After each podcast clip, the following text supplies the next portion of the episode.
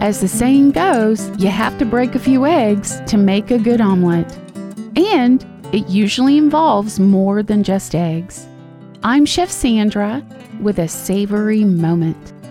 While French is the origin of its name, the egg concoction that we know as an omelet has a history that's as cloudy as the whites of a very fresh egg. Yes, cloudy egg whites means an egg is as fresh as you can get it. Legend says that Napoleon Bonaparte, while in the south of France, feasted on an omelet prepared by a local cook. He enjoyed it so much that he ordered all the local eggs be collected and that an omelet be served to his troops. This morsel of history has morphed into worldwide celebrations where giant 5,000 egg omelets are cooked and served to the public. The Denver or Western omelet includes ham, onion, mushrooms, peppers, and cheese.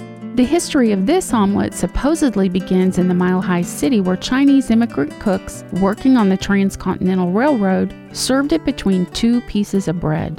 Somewhere along the way, the bread went away and the egg mixture survived to be served on its own. Whatever the history, the three egg omelet has become a staple on menus in diners and cafes. Don't overlook the omelet as a breakfast or dinner dish easily whipped up in your own kitchen. It is super simple and extremely versatile. Anything can be folded into the omelet mix, even leftover or fresh cooked meats, vegetables, and cheeses. It just depends on how you want to satisfy your taste buds. You can even make an omelet the night before or add it into your meal prep routine on the weekend. It warms up easily and quickly for a busy workday morning. Whatever collection of ingredients you include in your omelet, Serving this tasty dish will elevate your appreciation of the versatility of the egg. Check out my recipe that provides simple instructions on how to cook the perfect omelet.